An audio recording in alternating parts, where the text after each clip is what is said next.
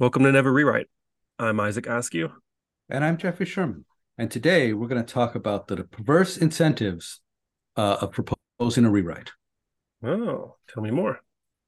Uh, so, just a moment of introduction on, on what a perverse incentive is for anyone who doesn't know. A perverse incentive is when the system encourages you to cheat or take a shortcut. So, this is when a salesperson has, you know, targets. Uh, they might book a sale that they shouldn't really have booked because mm-hmm. it's going to get them to their bonus targets. Um, a lot of times when corporations have to restate profits and earnings, it's because the executives had perverse incentives to hit certain numbers. And so they made sure to hit them regardless of what had happened, what the reality was. Got it. And so rewrites ha- have the, a large, they don't have large, it, they have a bevy of perverse incentives that come along with proposing a rewrite. Mm-hmm. Now, in theory, you would propose a rewrite because it's going to be better than fixing the current system. You know, with whatever version of better you have of, you know, it's going to be easier to uh, maintain. It's going to be faster. It's going to be more scalable. It's going to have fewer bugs. It's going to make the developers happy. Like those are all positive things that good intentions. Of, yeah. Right. Those are all good intentions that are valuable to the company. Uh, but then there are a lot of terrible, well, not terrible, there are a lot of perverse incentives as well. Mm-hmm. Uh, the number one driver of, of, perverse incentives is for new hires. New developers come in, uh, they want to make their mark on the company, and what they have is a they come in and they look at this organically grown, highly overgrown system that runs the company. It's doing all this work. They don't understand it uh, because it's difficult to understand. Yeah. It's hard to test it's not going to be easy to change. It's going to be a slog. And immediately, if your goal is to make a name for yourself and prove yourself at this company, replacing it is going to be a lot easier. Replacing it seems like it's going to be a lot easier than fixing it up, uh, you know, and restoring this overgrown system to pristine condition. You're going to do it not because you think it's truly think it's going to make a, a better a positive outcome, but because it's going to be better for you and your career at the company. Right. It also insulates the new developer from any of the blame uh, for the lousiness of the current system. You know, after you've been there for a, you know, when you walk in the door, no one's going to say, "Oh, yes, you you're responsible for this." But after you've been there for three to six months, it's your system now, and now you are responsible for all the blemishes and all the things that go wrong even if it's in some piece of code that's been there for 10 years and you've never even had to had any reason to open that file it's your system. And you now are getting the blame. And, and people feel that personally. It's like a body blow of, oh i'm getting blamed for this thing and it's not even my code. Mm-hmm. but if you're doing a rewrite it's never your code. It's the old system. For existing developers there's slightly different perverse incentives. One it gets you out of fixing bugs as long as you're in the old system, you're going to be a continuative iterative cycle of fix bugs, you know, refactor the system so that you can see what's going on more easily, which is going to uncover bugs. You're going to fix the bugs. You're going to refactor a little more, fix the bugs, refactor, fix, refactor, fix, and slowly extending. And that's not, it doesn't, for most people, it doesn't seem like that's going to be as much fun as hey, I'm going to do this greenfield rewrite and I'm going to spend sure. months building this new framework and I'm going to think about how it's going to do it. So I immediately doing a rewrite gets you away from fixing bugs and the maintenance work. Second thing it does is it's an easy way to bring in new ideas and new technologies into your stack. If you have a microservice architecture, it's easy to say, hey, let's do an experiment uh, and bring in Go. We're going to build, I want to build this new service or I want to rebuild an existing service in Go. And if it doesn't work, well, it's, you know, it's a small service. But if you have a monolith, you can't really do that. It's, you have a monolith and a new service is a massive undertaking because it doesn't play well with services. Mm-hmm. And so if you're saying, oh, I want to do an experiment with language or framework of choice, you have to create and refactor to create a space for that or you can simply say hey we're going to do a rewrite it's going to be in go because go is you know the awesome flavor of the month and instantly you you get getting greenlit into go the third no thing it intended. does yes Uh, the third thing it, it does is it allows you to avoid doing subject matter expert work. For a lot of developers, uh, the idea it used to be called the universal manager fallacy. The idea that oh well, if you're a manager and you're managing people, it doesn't matter what the team of people you're working you're leading are doing. You're the manager. You're not actually responsible for doing the the, the hands-on work. You're managing, so you know you can be a universal manager and, and come in and manage people, uh, and that doesn't work at all. A lot of developers have a similar fallacy of oh well, I'm a developer. I write code. You tell me what the code does, and I'll write it uh, and so I don't need to know anything about it. You know, if I'm working in healthcare, or if I'm working in security, or if I'm working uh, on marketing or advertising, like it's all it's code. Just tell me what to write, and I'll write it. Uh, and I'm a universal developer, and that is highly inaccurate. Uh, developers need to become subject matter experts on what their systems are supposed to be doing because there's a lot of subtle things that no one is going to know to tell you to, to program into the system. And so the good developers become experts in their field and understand the, the ways and whys and what fors of, of you know the business processes around what they're doing. Uh, and mediocre developers often avoid learning. And if you don't become a subject matter expert, detailed business work is hard and it's boring and it doesn't make a lot of sense because you're going to go talk to somebody who is for every you know conditional. So the perverse incentive in that regard is the developer wants to move towards something brand new because it's easier for them rather than put in the effort and all the work that it takes to understand the nuances of the current system from both the actual implementation and from like the the business context. Right, because when you're building a new system, the first thing you're working on is you know the the framework. It's the computer, the programming. It's the pure programming aspects of the job. That's what you do first. And so if you're avoiding the the the tech the business work a rewrite lets you work in in the pure computer science pure programming realm ah i see all right what else we have perverse incentives for managers uh, first thing that comes up is a rewrite will often double your team and double your budget you've got the legacy team and the replacement team just by saying yes to a rewrite you can often a manager can often double their budget, double their headcount, and it's expensive. It's expensive. It's massively expensive. It's a terrible idea for a company. But if you're a manager and you're looking around and you're measuring your stature by how many people you have reporting to you and how much budget you control, which sadly a lot of managers do, approving a rewrite is instantly, you know, it can double you it can make you a lot more important, a lot bigger because now, boom, rewrite double. Green lighting a rewrite allows managers to avoid fixing uh, a problem. If your current system is terrible and you propose a rewrite, that just bought you six to 18 months where you say, yes, the current system is terrible. We're working on a replacement. Don't expect me to fix the terribleness of the current system. It will all be fixed in the rewrite, which no one can judge until I it deliver it, and I'm not going to deliver it for six to eighteen months. So yeah, it gives you a scapegoat. it gives you this massive scapegoat for a long time. If your developers are unhappy at working in the current system, saying yes to a new system, right? it's not your money. Uh, this is kind of a middle manager problem of you can say yes. Now you're a good guy. You know, you're uh, not the meanie yeah. who's making them work and fix all the bugs that they created. The naysayer. you're now saying yes, yes, it's terrible. Somehow the system became so terrible that it, you can't maintain it. Yes, go write a new system. It gives you a, a wonderful new project to put on your resume. Mm-hmm. The I led this system. I led this group that maintained the system is boring.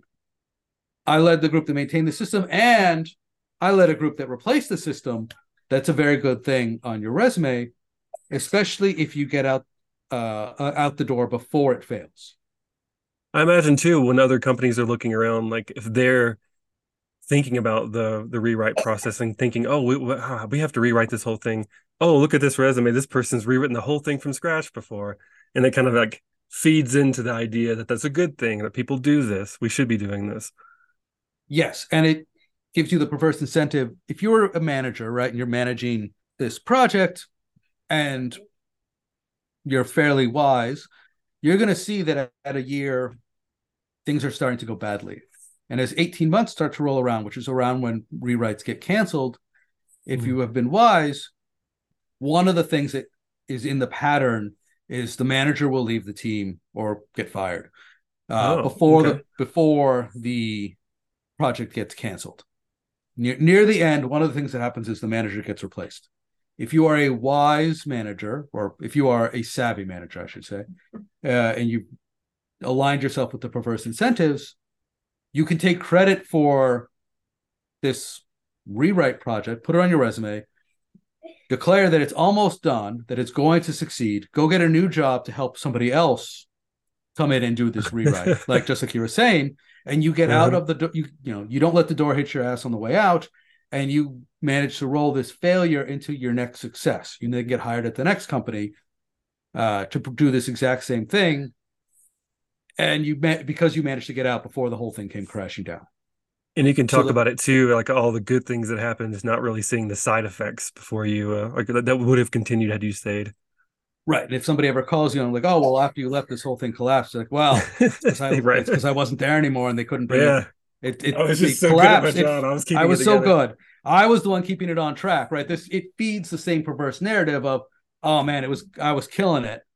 Right. Uh, but for the company, this creates a perverse incentive of if you approve a rewrite, you are like you are also highly likely to lose the manager.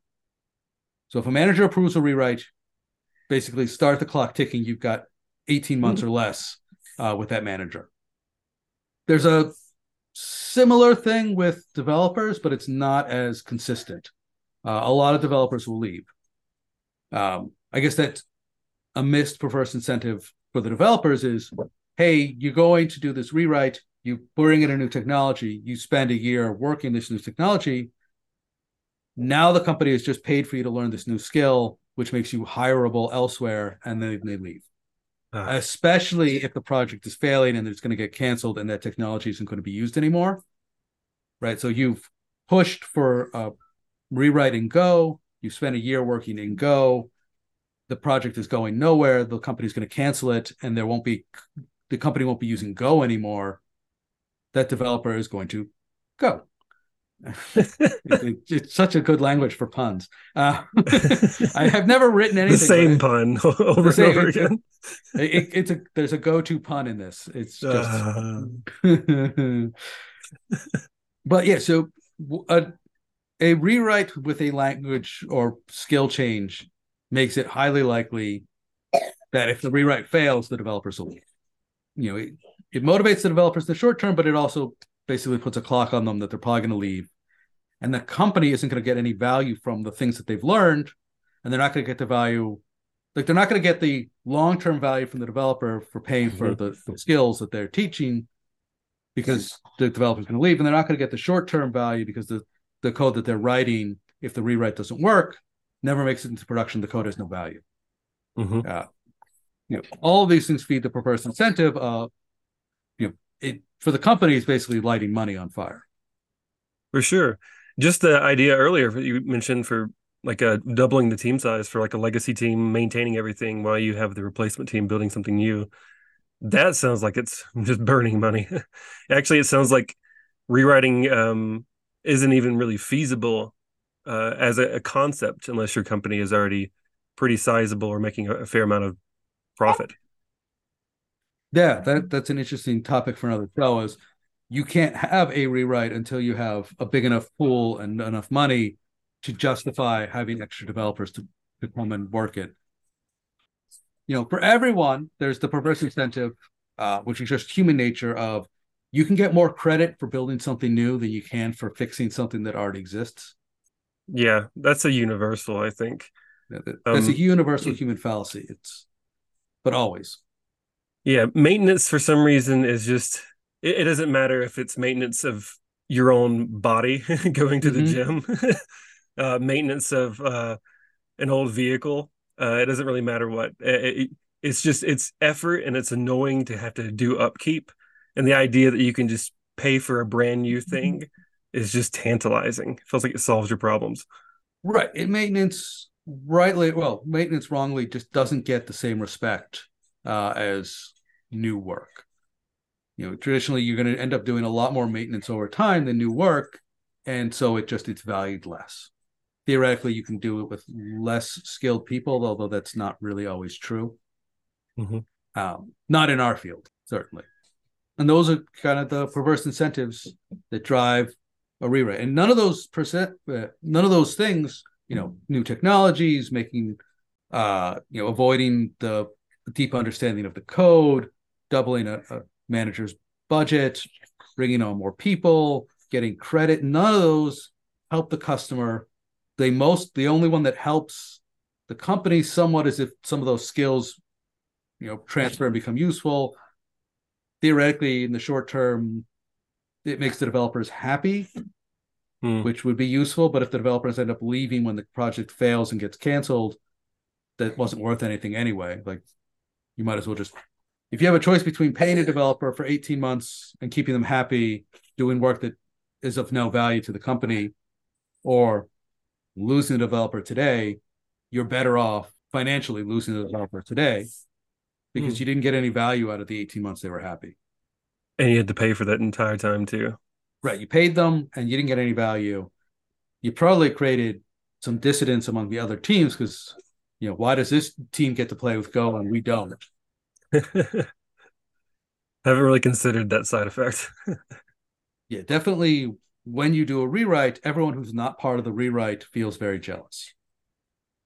Mm, I wouldn't say everybody, because many me, people, many people, yeah. many many people become jealous uh, and wish that they were on the rewrite team, which could spawn more rewrites. Yeah, there's definitely been times where I've been I've wanted to be on that rewrite team earlier in my career, and I'm like, oh, that, that seems like an interesting project because I know I know how much of a pain point the old one is. I'm like, oh, that would be really cool to see like it perform as well as it could because this is like a moneymaker for for the the company, that kind of thing.